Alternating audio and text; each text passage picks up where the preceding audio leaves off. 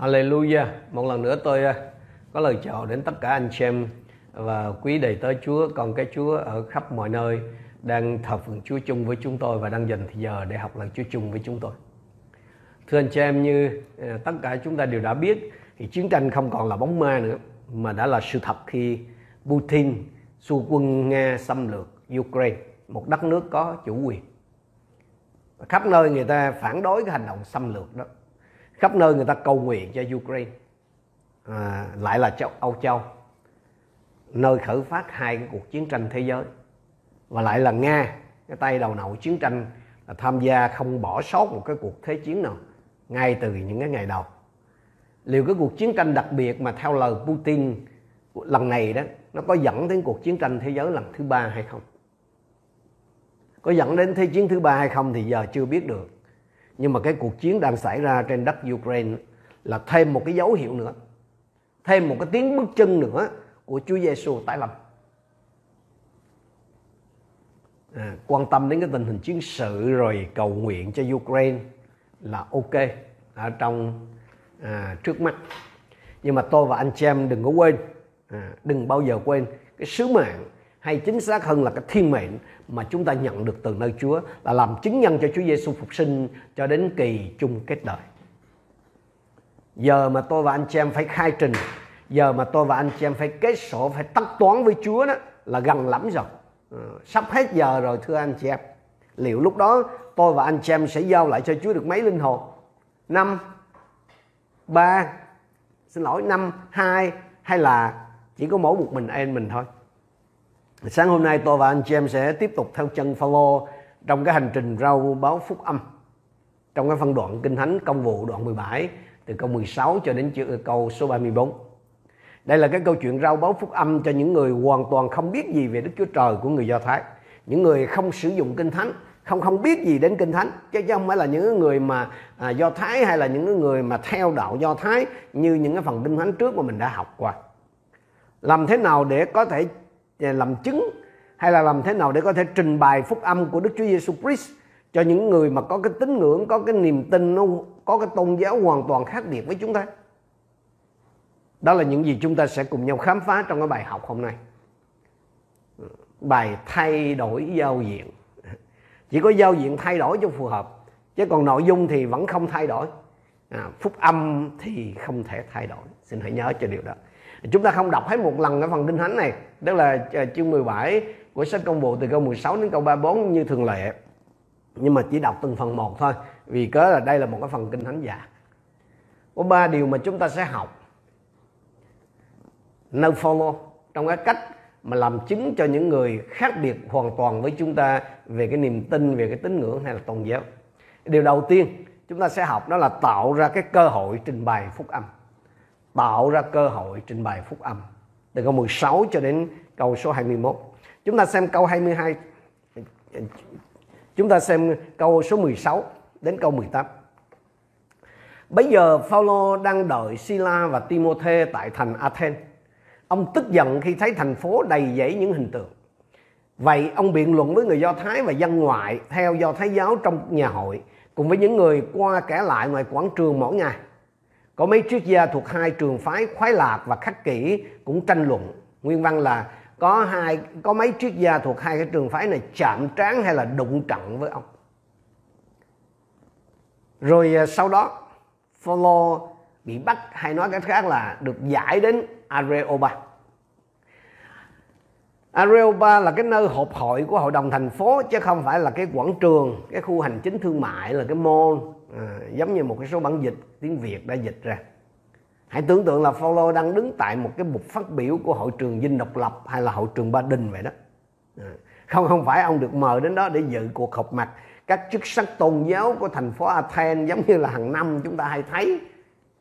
Mà chính quyền họ hay mời một số người lãnh đạo các cái hệ phái giáo phái đến họp không phải. Mà Phaolô có mặt ở đó là để rao giảng phúc âm của Đức Chúa Giêsu Christ cho giới tinh hoa của cái thành phố một cái cơ hội chứng đạo là vô cùng quý giá. Ngàn năm có một, đúng không? Nhưng mà cái cơ hội đó, thưa anh chị em, nó không có tự nhiên xuất hiện đâu.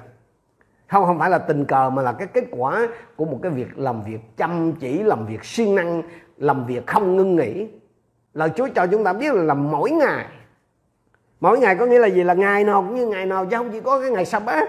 Phaolô đều rao báo, đều chứng đạo đủ các kiểu, với cả người Do Thái lẫn người ngoại theo do Thái giáo và với những kẻ qua người lại ngoài ngoài quảng trường. Marketplace rồi rồi trong những cái người qua kẻ lại ngoài quảng trường đó, Phaolô mới trộ mặt những tri thức của thành Athens. Tức là những người mà theo hai cái trường phái triết học chính yếu tại đó là cái phái khoái lạc, Epicurean, với lại là cái phái khổ tu là stoic. Ngày hôm nay dễ thường tôi và anh chị em đó mình mình sẽ ra vào cái cảnh là mình không làm gì hết bởi vì mình đang chờ cơ hội. Ủa tại sao ngồi chờ hoài vậy? Tại sao ngồi hoài vậy? Giờ tôi chưa đến. Dễ lắm tôi và anh xem sẽ sống theo cái tinh thần. Nhưng mà tôi nói với anh chị biết là cơ hội không bao giờ đến với kẻ làm biếng. Mà nếu có đến á nó có đến đi nữa thì cái anh lười cũng chẳng bao giờ nhận ra được đâu. Không có chỗ nào trong kinh thánh cho chúng ta thấy có cái trường hợp là Chúa dùng những cái người biến nhớt xương đó, đó. Cho nên muốn có cơ hội thì phải tạo ra cơ hội. Bằng cách nào? Làm. À, anh chị em đang cầu xin Chúa dẫn dắt đúng không? Hãy chuyển động đi.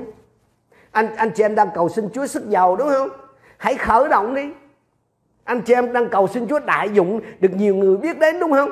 hãy bắt đầu chứng đạo đi bắt đầu dạy đạo cho một người đi hãy hãy bắt đầu đặt tay cầu nguyện chữa lành cho một đứa bé nó bị ho bị sốt đi trong đời thiên liêng anh chị em không có cái chuyện là vươn vai một bước vươn vai là trở thành phù đổng đâu nhưng khi mình thấy người này người kia được Chúa tin dùng. Mình thấy người này người kia được Chúa đại dụng rồi mình thích rồi mình ao ước. Không có gì sai trong chuyện đó hết đó rồi rồi mình làm gì? Rồi mình ờ, ờ, ờ, nhờ người đó hay xin người đó đặt tay, cầu nguyện rồi chuyển giao sự sức giàu. Mình ao ước gì? Xin thần của Chúa trên ông hay là trên bà, giáng xuống trên con cách bậu phần cách double luôn, gấp đôi. Rồi sao? Chẳng có sao gì hết. Vì mình chỉ thấy cái phần nổi của người ta thôi. Chứ mình đâu có thấy phần chìm bên dưới cái phần bầm dập, cái phần mồ hôi, cái phần nước mắt, cái phần lao nhọc mà người đó phải trải qua trong phòng riêng, trong đời tư, trong cái mối quan hệ cá nhân với Chúa. Thời mà tôi và anh chị em sống đây là cái thời của tốc độ, của bấm nút, của quẹt thẻ. Nhưng mà trong đời thiên liêng, anh chị em không có cái chuyện mì ăn liền, không có cái chuyện sản xuất hàng loạt, không có cái nhân bản vô tính đâu. Trong tự nhiên thế nào thì trong đời thiên liêng cũng thế đó. Muốn hai trái hay là hái quả đó, là phải gieo hạt. Mà giữa gieo với hái đó, tức là gặt bao giờ cũng cần phải có cái thời gian. Cái thời gian để chăm bón, để nuôi dưỡng, để tạo quả hay là cái trái. Đừng có quên là tôi và anh chị em là những nhánh nho. Tôi và anh chị em là những cái cây mà Đức Giê-hô-va đã trồng để được vinh hiển. Anh anh chị em có muốn đàng hoàng đứng trước hội đồng trường, hội đồng quận, hội đồng quản trị hay hội đồng một cái thành phố, một cái tỉnh hay là đứng trước quốc hội công bố phúc âm của Đấng Christ không? Hãy học biết chăm chút từng cái cơ hội mà Chúa cho mỗi ngày như Phaolô khuyên Timôthê ở trong lá thư cuối cùng của ông rằng là hãy giảng đạo cố khuyên bất luận gặp thời hay không gặp thời hãy đem lòng rất nhịn nhục mà bẻ trách mà khuyên nài khuyên sửa trị cứ dạy dỗ chẳng thôi. Đi một thế thứ nhì chương 4 câu 12 câu 2 xin lỗi. Chúng ta xem câu 18 đến câu 21 ở trong công vụ đoạn 17 câu câu công vụ đoạn 17 hình như ông ta rao giảng về các thần ngoại quốc. Chữ mà trong tiếng việt dịch chữ thần này nguyên văn là daimonian. Daimonian tức là evil đó. Tức là quỷ á, hay là tà linh họ nói là hình như ông này đang giảng giải về cái giảng dạy về một cái tà ma ngoại quốc vì Phaolô truyền dẫn tin lành về Đức Chúa Jesus Christ và sự sống lại vì những điều ông giảng chúng tôi nghe lạ tai do đó chúng tôi muốn biết những điều ấy có nghĩa gì Thật vậy tất cả những người Athens và ngoại kiều ở đây chỉ dành thì giờ để nói và nghe điều mới lạ mà thôi. Những, những người mà nghe Phaolô giảng ở đây là những người sùng đạo nhưng mà không phải sùng đạo Chúa nha. Nói cách khác họ là những người ngoại đạo đúng nghĩa luôn. Họ có niềm tin, họ có tín ngưỡng, họ có tôn giáo là hoàn toàn khác biệt với đạo Chúa với phúc âm mà Phaolô đang rao giảng. Tức là phúc âm mà tôi và anh chị em đang tin theo ngày nay đó. Vậy thì đâu là cái cách mà Phaolô giới thiệu phúc âm cho những người này? tôi và anh chị em đi tiếp vào cái phần thứ hai là cái phương cách trình bày sứ điệp phúc âm nhớ là phương cách trình bày sứ điệp phúc âm này là cho những cái người mà khác hoàn toàn với chúng ta về niềm tin về tín ngưỡng về tôn giáo nó rất là phù hợp với cách của người Việt của chúng ta. Chúng ta xem câu 22 bây giờ Phaolô đứng giữa Areopa nói rằng, thưa quý vị là người Athens, tôi nhận thấy trên mọi phương diện quý vị thật là những người sùng đạo như tôi vừa nói là những cái người mà nghe Phaolô giảng ở đây là những người sùng đạo nhưng không phải sùng đạo Chúa. Họ đích thực là những tín đồ của bái Phật giáo, tức là những người thờ lại hình tượng đó câu 16 cho chúng ta biết là thành Athens đầy dẫy những hình tượng đó vào cái lúc bây giờ đó anh chị em biết là tại thành Athens đó, cái số hình tượng đó nó nhiều hơn số cư dân thành phố.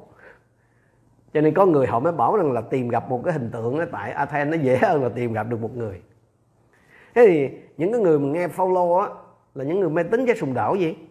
Vâng mê tín nhưng mà mê tín trong cái nhìn của của chúng ta thì họ là người mê tín chứ còn trong cái nhìn của của người ta đó, thì những người Athens đúng là người sùng đạo Phaolô khen họ. Khen cái lòng sùng kính của họ nghe, chứ không phải là khen nó cái lời khen của Phaolô liên quan đến những cái đối tượng mà mà mà mà họ thờ phượng đâu. Nhớ là khen chứ không phải chê. Không phải phê phán, không phải lên án cái niềm tin, cái tín ngưỡng, cái cách thực hành tín ngưỡng của người ta nếu tôi và anh em không cẩn thận ấy, thì ngày hôm nay khi tôi và anh em đi ra và chứng đạo cho người khác làm chứng cho người ta mà về Chúa mà chưa chi mình đã lôi tín ngưỡng mình đã lôi niềm tin lôi đạo giáo người ta ra chê ra phê cách thậm tệ thì chưa bị quýnh là mai cha đó rủ người ta theo mình. À, anh chị em có phạm vào cái chuyện đó không?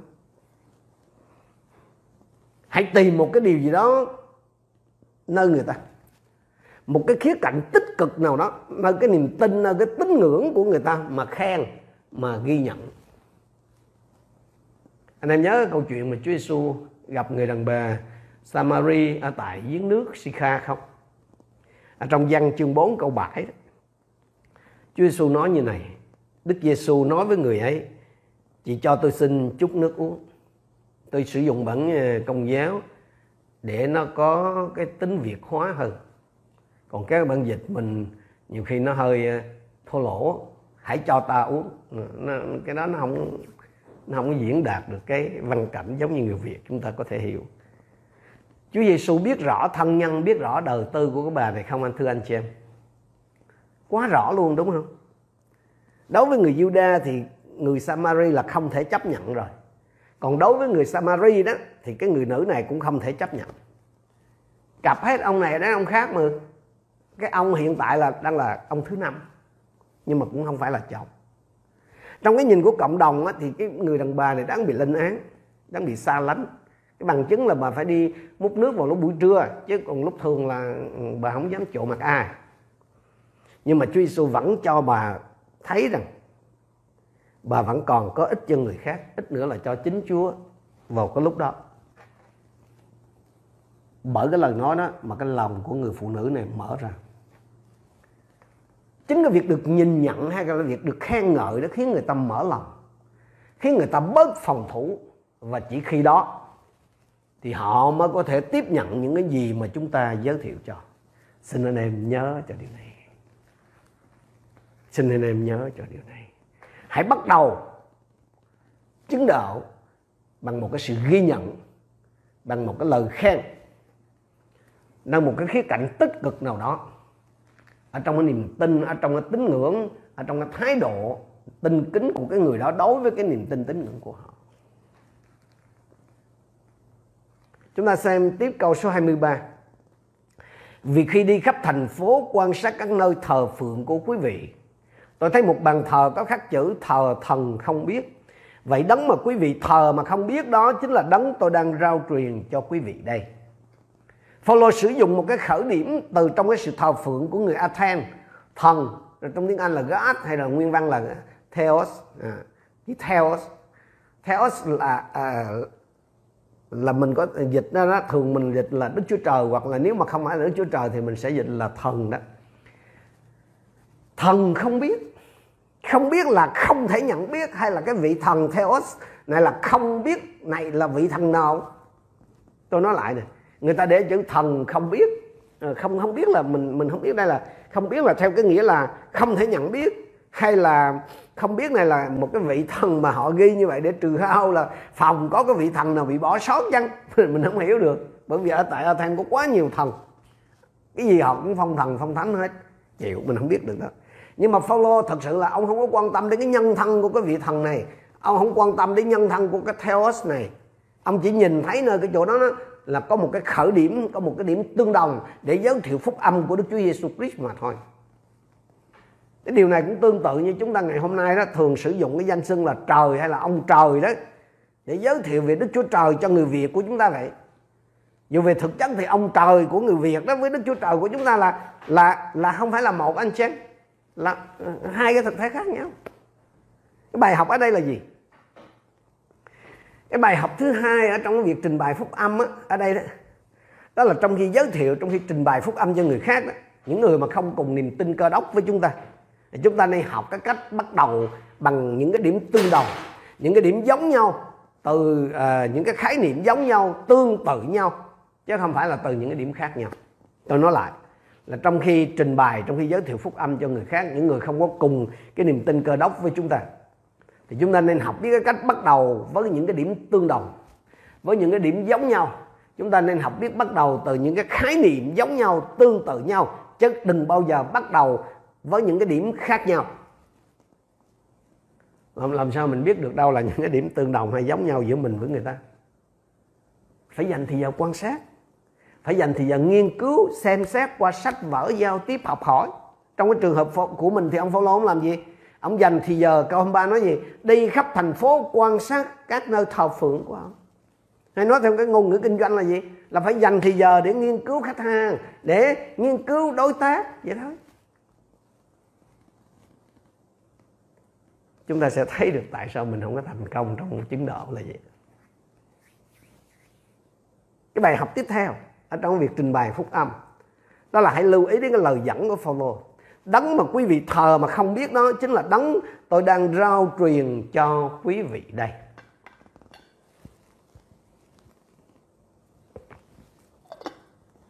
Điều này có nghĩa gì? Điều này có nghĩa là tôi biết đấng mà quý vị không biết. Điều này đánh thức hay là dứt giấy trong lòng người nghe một cái ao ước một một cái ước muốn được sở hữu được sở, trải, trải nghiệm cái điều mà họ chưa có được. Khi làm chứng cho cái người công giáo chẳng hạn lắm khi họ biết kinh thánh, tức là tức là họ về lý thuyết đó, họ có thể rành hơn anh chị em. Nhưng mà điều họ thiếu đó là kinh nghiệm cá nhân với Chúa. Thành ra nếu anh chị em là cái người mà thật sự được tái sinh, thật sự kinh nghiệm cái sự cứu rỗi đó, anh em là những người mà có những cái trải nghiệm sống động trong mối quan hệ cá nhân với chính Chúa Giêsu thì đừng có sợ, hay là đừng có, hay là an ngại khi phải làm chứng cho những người có học thức, có trình độ về đạo giáo, về xã hội, hay là thậm chí trình độ về kinh thánh lý do là vì anh em luôn có một cái điều gì đó mà những người đó họ không có. Lý do là vì anh em luôn biết một cái điều gì đó mà những người đó không biết. Cái điều mà anh em có hay là anh em biết là gì? Đó là kinh nghiệm cá nhân với chúa.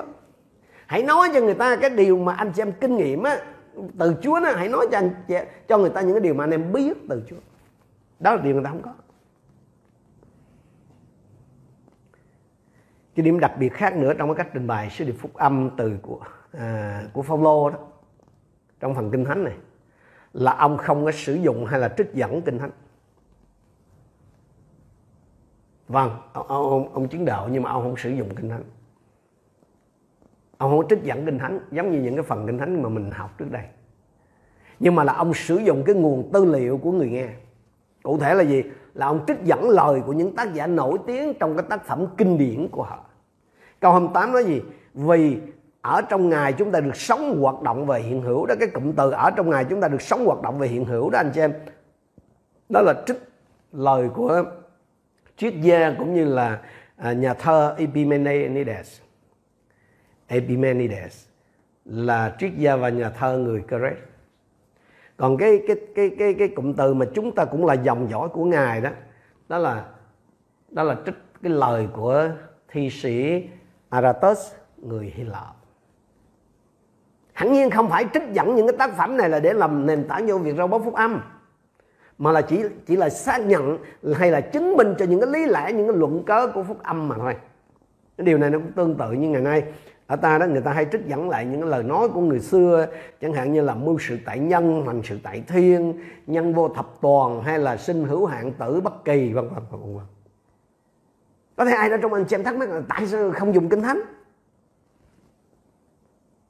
Vì, vì trước hết đối với những người sùng đạo thuộc một cái tín ngưỡng một cái niềm tin khác thì kinh thánh chỉ là cái quyển kinh. Dù có là kinh vàng à, khung vàng thước ngọc thì đi nữa thì cũng chính là đối với chúng ta chứ không phải đối với họ. Thứ hai nếu mà chỉ dùng kinh thánh để nói với họ đó thì họ cho rằng mình thiên vị mình áp đặt.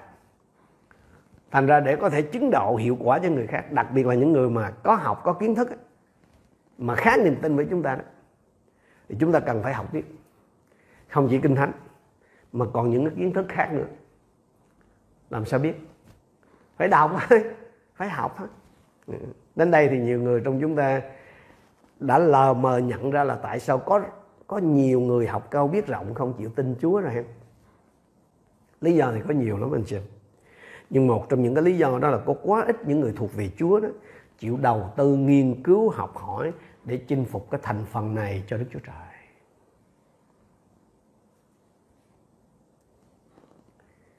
Nhưng mà nhớ là dù không có sử dụng kinh thánh nha để trình bày những cái nội dung của sứ điệp phúc âm. Nhưng mà phúc âm á, nội dung của phúc âm là không có thay đổi. Thay đổi giao diện thôi chứ không có thay đổi nội dung đâu anh chị. Mà cái nội dung của phúc âm là gì? Đó là theos hay là thần đó, đó là theo mà quý vị thờ nhưng không biết cũng là đấng mà chúng tôi tin thờ. Là đấng mà mà mà mà mà tôi rao truyền cũng chính là đấng tạo hóa đấng sinh ra quý vị và tôi. À, Phaolô giới thiệu như vậy. Câu 4 và câu 6 Đức Chúa Trời là đấng dựng nên thế giới và mọi vật trong đó là Chúa của đất trời. Câu 6 nói gì? Từ một người Ngài đã làm nên mọi dân tộc và khiến họ sống trên khắp mặt đất. Ngài ấn định thời kỳ và ranh giới cho họ cư trú. Đức Chúa Trời dựng nên muôn vật và con người chúng ta là nhằm mục đích gì? Câu 27 trả lời gì? Để họ dò dẫm tìm kiếm Đức Chúa Trời và có thể gặp được Ngài, mặc dù Ngài chẳng ở xa mỗi người trong chúng ta. Cái mục đích mà Đức Chúa Trời dựng nên con người chúng ta là để tìm kiếm Chúa. Tức là để thờ phượng Chúa. Thờ phượng như nào? Có có phải là là là là làm ra những cái hình tượng bằng bạc bằng vàng à, hay là đá do cái nghệ thuật và trí tưởng tượng của con người rồi rồi đặt vào trong những cái đền miếu mà người ta xây dựng để xì sụp khấn vái hương đèn rồi dân lễ không? Chắc chắn là không. Vâng có một cái thời kỳ như vậy. Có một cái thời kỳ người ta dựng tượng. Có một cái thời kỳ người ta tạc tượng chúa tạc tượng thần thánh rồi đem vào trong đền trong miếu á để cúng lại, để thờ phượng. Có một cái thời kỳ mà người ta thờ trời, thờ theo thờ thần thánh theo cái kiểu đó, là cái kiểu mà lại lục trước cái những cái hình tượng vô tri vô giác đó. Nhưng mà đó là cái thời kỳ mà Đức Chúa Trời để cho mọi dân tộc đi theo đường lối riêng mình, giống như trong công vụ chương 14 câu 16 đã nói, hay là như ở trong câu 30 này, Phaolô nói gì? Đó là thời kỳ ngu dại. Đó là cái thời kỳ quá độ đó là cái giờ trẻ trâu ở trong cái đời thiên liêng. Nhưng mà đã đến lúc hết giờ trẻ trâu rồi, đã đến lúc phải đi vào nề nếp rồi, đã đến lúc phải ăn năn. Follow trình bày phúc âm như vậy rồi câu số 30 và câu 31 nói gì? Thế thì Đức Chúa Trời đã bỏ qua các thời kỳ ngu dại đó. Nhưng bây giờ, Ngài ra lệnh mọi người ở khắp nơi phải ăn năn. Vì Ngài đã ấn định một ngày mà Ngài đã mà Ngài sẽ lấy sự công chính phán xét thế gian. Tại sao phải ăn năn? Vì sắp đến giờ kiểm tra rồi. Vì sắp đến giờ thi sát hạch rồi. Chúa Trời theo đấng mà quý vị thờ mà không biết nhưng tôi đây biết á, không chỉ là đấng tạo hóa, đấng sinh được quý vị và tôi. Như như là các học giả nổi tiếng của quý vị đã nói mà Ngài còn là vị quan án. Vị thẩm phán đấng sẽ xét xử toàn nhân loại, trong đó có quý vị và tôi nữa. Phaolô nói như vậy đó. Gọn một lời là gì? Phaolô muốn nói cho những cư dân thành Athens hay là cái thành phần mà là tinh hoa của Athens lúc bây giờ. Và cũng là cho tôi và anh chị em ngày hôm nay, cho tôi và quý vị ngày hôm nay rằng thì là đấng mà tôi giới thiệu cho quý vị đây là Thiên Chúa, là Đức Chúa Trời, là đấng có quyền sinh và có quyền diệt. Hay nói nôm na như người Việt là trời sinh, trời diệt. Ngài là đấng tạo hóa và ngài cũng là đấng phán xét trung thành. Câu số 31 vì ngài đã ấn định một ngày mà ngài sẽ lấy sự công chính phán xét thế gian bởi người ngài đã lập. Và để xác chứng cho mọi người thấy ngài đã khiến người ấy sống lại từ cõi chết. Sắp đến giờ rồi sát sạc rồi sát đến giờ mà mỗi cái người trên đất phải đối mặt với cái vị chủ khảo trung thẩm toàn nhân loại vậy. Cái vị đó là ai? Là đấng đã sống lại từ trong cõi chết. Đó, anh chị em thấy là kiểu gì rồi? Đi đâu rồi cũng trở lại là cũng dẫn đến chỗ Chúa Giêsu phục sinh mà. Vì nội dung chính của phúc âm là vậy mà. Nội dung chính của phúc âm là Đức Chúa Trời đã dựng nên trời và đất. Nhưng rồi con người phạm tội đi theo ý riêng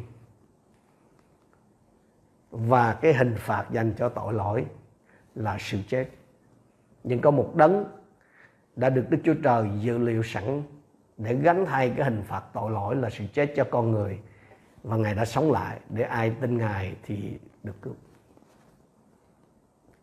Giao diện có thể thay đổi, nội dung thì không.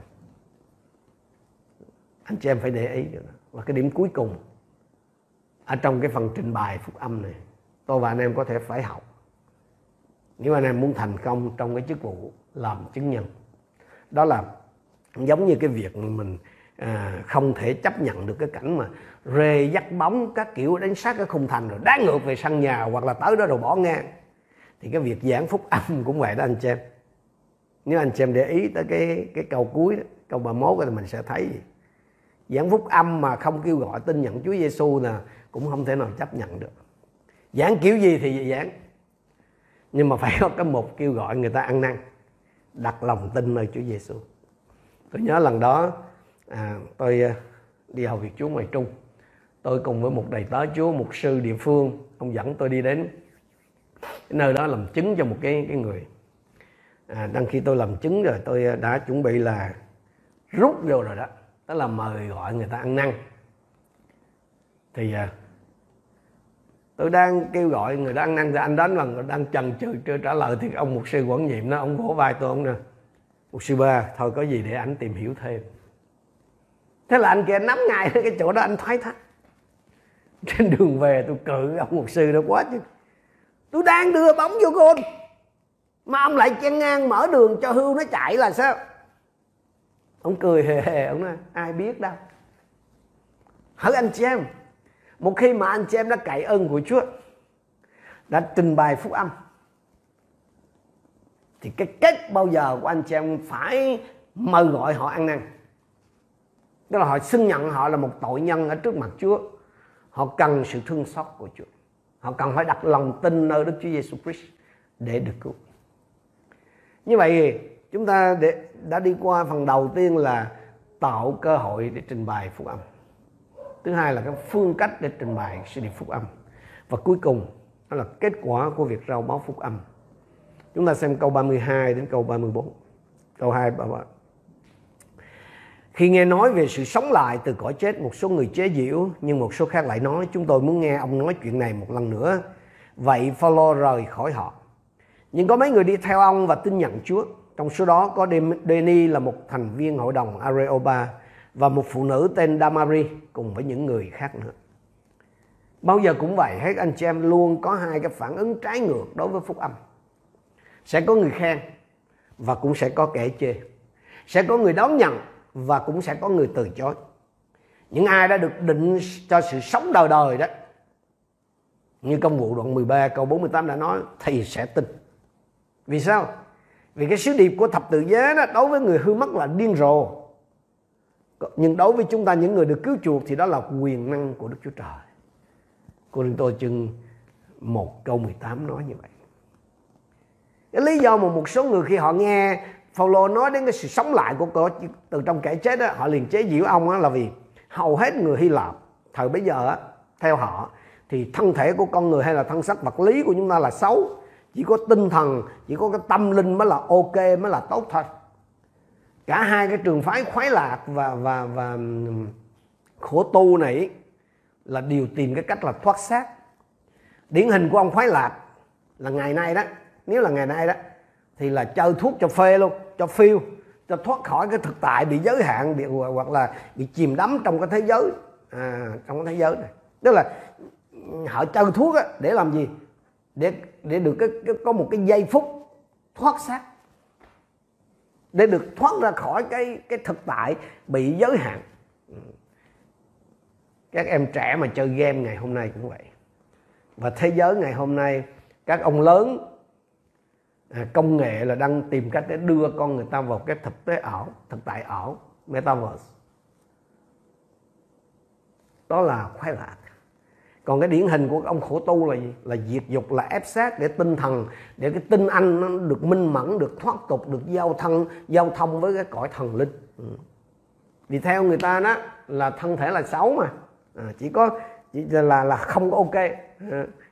thì đang khi người ta tìm đủ cách để thoát ra khỏi cái nhà tù thân thể này mà ông Phaolô lại bảo là có người chết rồi tức là được thoát ra rồi là lại chui trở lại cái cái cái thân thể này nữa thì họ gọi là điên quá chứ đó họ chế giễu ông là như vậy nhưng mà tôi và anh chị em cần phải ghi nhớ luôn cái thực tại này.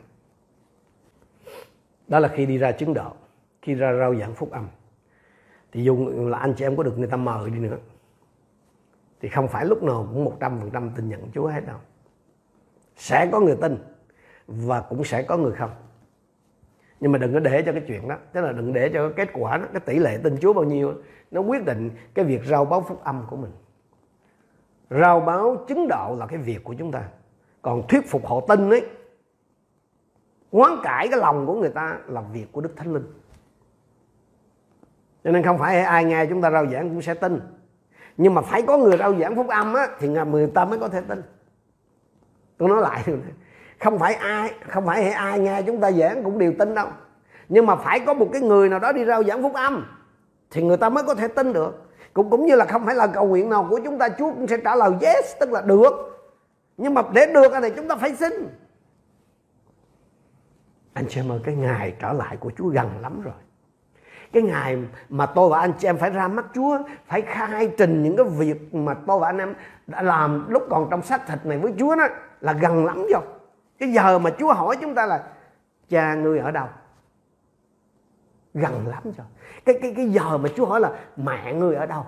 Gần lắm rồi cái giờ mà Chúa hỏi anh chị em là chồng ngươi ở đâu? Gần lắm rồi. Cái giờ mà Chúa hỏi vợ ngươi ở đâu? Gần lắm rồi. Cái giờ mà Chúa hỏi con cái ngươi ở đâu? Gần lắm rồi. Cái giờ mà Chúa hỏi anh chị em ngươi đang ở đâu? Gần lắm rồi. Liệu lúc đó tôi và anh chị em sẽ trả lời Chúa như nào? Tôi tôi và anh chị em sẽ sẽ trình với Chúa rằng là, thưa chủ, nén bạc của chủ đã sinh được 5 nén, được 10 nén, hay là chúng ta chỉ duy nhất có một cái mạng của mình là đang gói chặt trong cái khăn rồi giao lại cho chủ thôi?